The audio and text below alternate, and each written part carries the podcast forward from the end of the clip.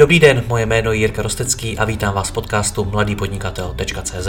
Od roku 2015 vám každý týden přináším nové rozhovory o podnikání, osobním rozvoji a marketingu. Všechny najdete nejen zde jako audio, ale i jako video na webu www.mladýpodnikatel.cz. Pokračovat v mé tvorbě mohu i díky partnerům. Jedním z nich je affiliate síť e-hub.cz, která je postavená na vlastní technologické platformě, klade důraz na datovou analytiku, pro klientský přístup a na trhu má už více než desetiletou tradici. Osobně e-hubu velmi fandím a spolupráce s nimi mě moc baví. Vyzkoušejte je také www.e-hub.cz. Děkuji vám za váš čas a neváhejte mi napsat na jiry@rostecky.cz, případně na Facebooku. Užijte si poslech. Dobrý den, vítám vás u dalšího rozhovoru. Tentokrát si nebudeme povídat o příjemném tématu, ale přesto si o něj mnoho z vás napsalo. Tím tématem je propouštění zaměstnanců, které v současné situaci bohužel potkalo řadu firem. Osobně jsem v kontaktu s mnoha podnikateli a manažery, kteří museli k propouštění svých zaměstnanců přistoupit. A vím, že ani pro jednoho z nich to není jednoduché. O tom, jak to zvládnout, si budu povídat s Monikou Peštovou, HR manažerkou a koučkou s 15 letou praxí z lidských zdrojů v malých firmách i v korporátech. Moniko, dobrý den. Dobrý den, Jirko. Tak já doufám, že se dobře uslyšíme, máme trošičku horší signál. Řekněte mi na začátek, řeší to teď s vámi podnikatele, propouštění zaměstnanců? Ano, obrací se na mě o rady, jak postupovat v těchto těžkých chvílích. Jaký to je, jak se u toho cítí, jak byste popsala tu atmosféru? Tak ta atmosféra není vůbec pro nikoho příjemná, protože jsou to lidi, kteří se tam nabírali do svých týmů, které svým způsobem mají hodně blízké vztahy a teď došlo k tomu nalámání chleba, k tomu, že prostě musí udělat krok, na který nejsou vůbec připravený, který vlastně ani nechtějí, ale aby zachránili podnikání firmu, tak je to nezbytné. S čím konkrétně se na vás obrací? Ty rady se týkají toho, jaké jsou možnosti v tuhle tu chvíli, co je legislativně možné, jak to udělat a to asi nejvíc, co pomáhá v tomto chvíli, tak společně trénujeme rozhovory, jak vést takový rozhovor s člověkem, aby potom, když už ten člověk nebo ten manažer, majitel té firmy, když přistoupí k tomuto kroku, tak aby se cítil pevně v kramflecích a věděl, na co se má dávat pozor a aby to pro něj ani pro tu druhou stranu nebylo zbytečně bolestivé. My se momentálně nacházíme v karanténě, mnoho firem tohleto musí s těmi zaměstnanci řešit i na dálku. Jaký to je? Je to problém řešit to na dálku přes nějaký videohovor? Tak osobně jsem propuštění na dálku nezažila, ale trénujeme na dálku. To jde, to lze a lze to velice dobře a musím říct, že ohlasy jsou dobré a že ti lidi vlastně říkají, že to je přesně to, co potřebovali. Pojďme to tedy rozdělit, pojďme na tu legislativu jako první. Jaké jsou teda teď vůbec možnosti, ale zároveň i pravidla propouštění zaměstnanců z hlediska práva? Tak díky té situaci, která nastala, jsou ještě nějaké další programy, které dotuje vlastně stát, tak záleží na samém podnikateli, na manažerovi, jakou cestu bude volit a na situaci firmy, ve které se nachází. Jsou varianty to, že ta firma ví, že musí ty lidi propustit, protože musí ušetřit náklady, aby zachránila vůbec podnikání takové. Může se stát, že už ani to nepomůže, anebo může přistoupit k kroku, ne, já ty lidi budu potřebovat, vím, že je chci, nechci je propouštět a pokud existuje zrovna v té oblasti podnikání možnost podpory státu, tak je možnost využít vlastně současně třeba program Antivirus, který vláda spustila od 6. dubna. Mm-hmm. Říkáte, že ta firma si musí rozmyslet, jestli vůbec ty zaměstnance propouštět chce, nebo jestli si je nechá. Na základě čeho tohleto rozhodnutí udělat? My jsme třeba v některých mých rozhovorech už padlo to, že vzhledem k vývoji té situace teď mnoho firem začalo jednat ukvapeně. Začaly propouštět zaměstnance možná i příliš brzy. Co byste jim v této ohledu doporučila? Já bych se opravdu koukala na to oblast podnikání, jaký jsou šance teď následujícího půl roku to, že by se ten biznis mohl zvednout nebo nemohl zvednout. Důležité je si uvědomit, že když propustím zaměstnance, je tam několik variant od okamžitého propuštění až po to, že stejně ten podnikatel nebo firma bude muset hradit ještě nějaké měsíce a plus nějaké odstupné, což samozřejmě zatíží finanční rozpočet té dané společnosti. Takže je potřeba uvažovat nejen v tom krátkodobém horizontu, teď tady máme krizi, ale jak to bude vypadat dál. Pozné se mít takový určitý náhled a já věřím tomu, že třeba i společně dokážeme lépe se na tu danou situaci podívat, získat takový ten odstup. To je asi takový ten první krok. Získat odstup na tu celou situaci. Pak si říct, co opravdu chci, koho potřebuju, kdo třeba je pro mě opravdu součástí toho core týmu, koho si nemůžu dovolit propustit a budeme hledat variantu, jak vlastně z té finanční stránky tu nejlepší cestu v tu danou chvíli, jak prostě to ustát. No a nebo se může nastat ta další situace, kdy bohužel teda mám třeba 10 lidí na stejné pozici, v tuhle tu chvíli využiju 2, 3 a se zbytkem se budu muset rozloučit a tam potom zase záleží na tom, jak dlouho je daný člověk u firmy zaměstnán, jaké je typ smlouvy firma s daným zaměstnancem má, jak mají řešenou výši mezd. Je tam hodně věcí, na které se je potřeba podívat. Pokud mě jako firmě dochází peníze, velmi brzy už na ty výplaty vůbec nebudu mít, co mám tedy dělat? Mám okamžitě přistoupit k propouštění těch zaměstnanců nebo s nimi třeba jednat i o nějakém snížení mzdy a podobně? Tak ta varianta snížené mzdy teď je také, jak jsem navrhla, je tam ještě program Antivirus a fakt je to záleží to na té konkrétní situaci firmy. Asi je tohle pro mě hodně všeobecné, k tomu bych dala nějaké doporučení. Já neumím být konkrétní, protože se bavíme obecně. Mě zajímají obecně, jaké jsou možnosti a z čeho jakoby vybírat, pokud jsem šéf té firmy a dochází mi ty peníze. Takže ještě něco, co byste mohla ostatním doporučit? Já si myslím, že v tuhle chvíli je si říct, ano, teď jsem na tom nějak, v jakých číslech se pohybuju, říct si horizont nějakého půl roku, změní se to, nezmění se to, protože přece jenom ta situace v některých oblastech se trošičku zlepšila, hledají se jiné možnosti, jak třeba to podnikání zachraňovat, co se týká třeba nějakých restaurací, takže teď se dělají jídla na doma. Jo, proto říkám, je to strašně rozdílné u každého toho biznesu, u každého toho podnikání. A pak je to si říct, mám tolik a tolik, koho opravdu potřebuji, nežel ani poté, co třeba skončí ta krize a budu se potřebovat postavit na nohy. A pak je důležité si u toho zbytku zaměstnanců udělat pro a proti, potřebuju, nepotřebuju, dát si dohromady nějaké informace, v jakých situacích třeba i životních se ty daní zaměstnanci nachází. A pak je to fakt o individuálním přístupu a o hledání té cesty. Na jednu stranu je to samozřejmě, chápu všechny zachránit tu firmu, na druhou stranu věřím, že prostě všichni ty lidi, ty firmy prostě jsou to srdcaři a to podnikání mají rádi, stejně tak jako ty lidi, kteří pro ně dělají a pravděpodobně budou hledat nějakou jako ideální cestu pro obě té strany. Jak to udělat? Jak dát zaměstnanci výpověď v takovéhle situaci?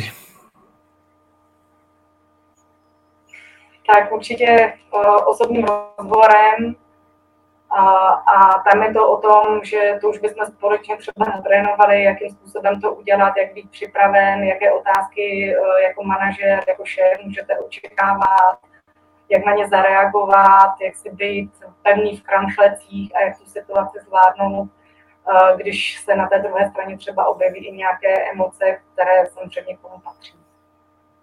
No tak mi to řekněte, jaké otázky nebo co můžu očekávat od toho zaměstnance? Tak zase bude záležet, může to být typ zaměstnance, se kterým jsem třeba dlouhodobě už byl nespokojen a tam ty reakce můžou být. No takže ty si vlastně čekal na to, že přijde nějaká taková vhodná situace a teď jenom využíváš toho, že tady nějaký koronavirus a teď mi dáváš výpověď. Jo, byl jsem nespokojený, pořád se stěžoval na mý práci a teď vlastně chceš jenom využít situace. Další otázka může být, proč zrovna já, proč nevyhodíš někoho jiného. Teď podívej se, já mám takhle složitou situaci doma, mám to tak a tak a tak. A těch argumentů ze strany toho zaměstnance tam může být spousta. Tak samozřejmě to můžou být když to řeknu, může to propuknout v pláč, může to propuknout v paniku. Ty reakce na straně toho zaměstnance můžou být obrovské, protože vemte to tak, že může se stát, že rodina a děti, třeba oba dva rodiče mohou být propuštění, z čeho budou hradit složenky, obnájmy, není to vůbec jednoduché, takže těch dotazů a těch, když to řeknu, i neočekávaných otázek tam může být spoustou a pro člověka, který už jde i s tímhletím rozhodnutím a nebude na to připraven, tak to může být o to těžší, protože se v tom bude motat a bude se v tom tápět. Moje rada je, krom toho teda se na to připravit po té psychické stránce a třeba to i natrénovat, tak jak jsem to dělala já, tak být co nejstručnější, na otázky odpovídat výstižně, ale lidsky, empaticky, tak aby to bylo, ano, já chápu, není to jednoduchá situace ani pro tebe, ale věř tomu, že to není jednoduchý ani pro mě.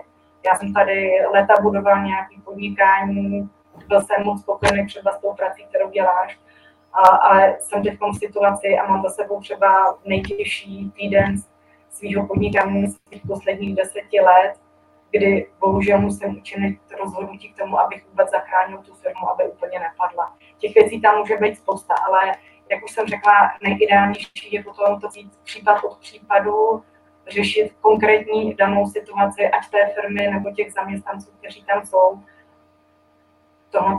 To rozumím, to je tak úplně ve všem. Nicméně, jak se na to mám připravit po té psychické stránce? Pokud jsem manažer, který bude propouštět, tak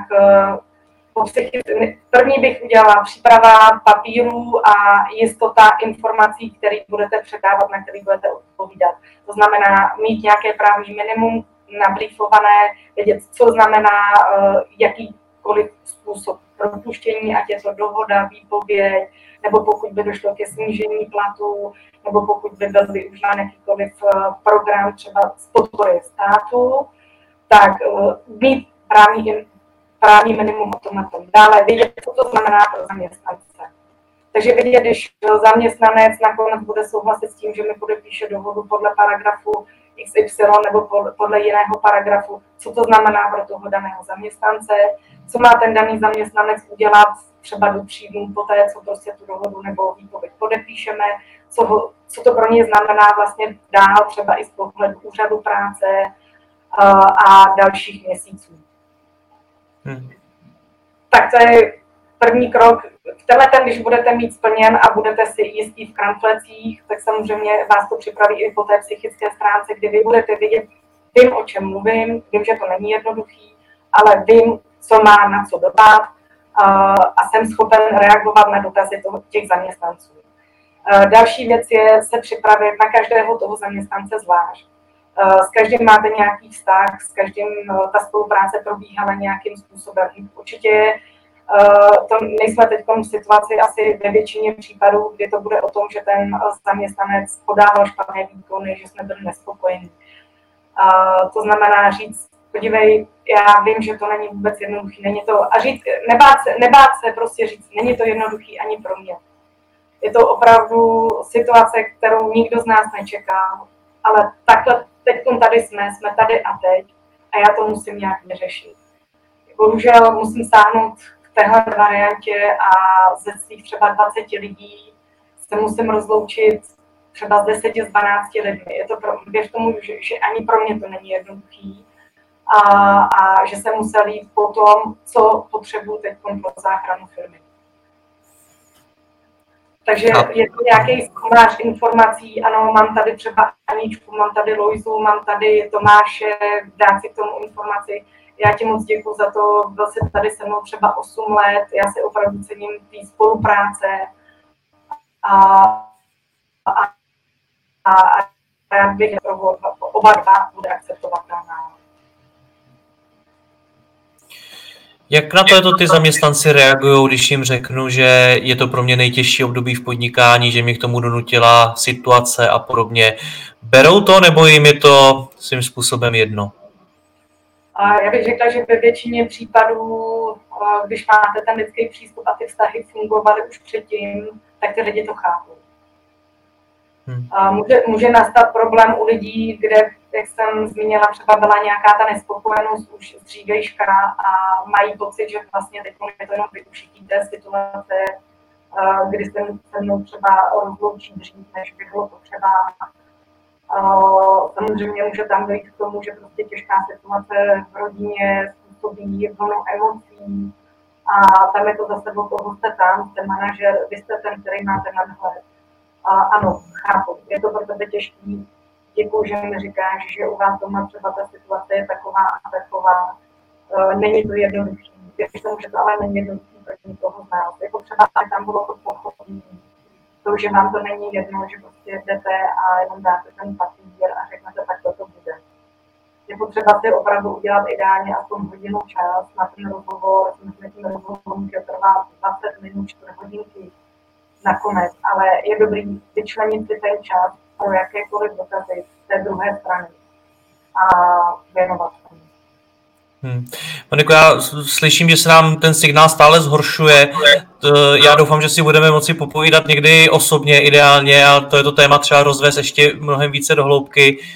Je na závěr něco, co byste ještě podnikatelům chtěla doporučit, pokud je to propouštění čeká pro to, aby to zvládli co nejlépe?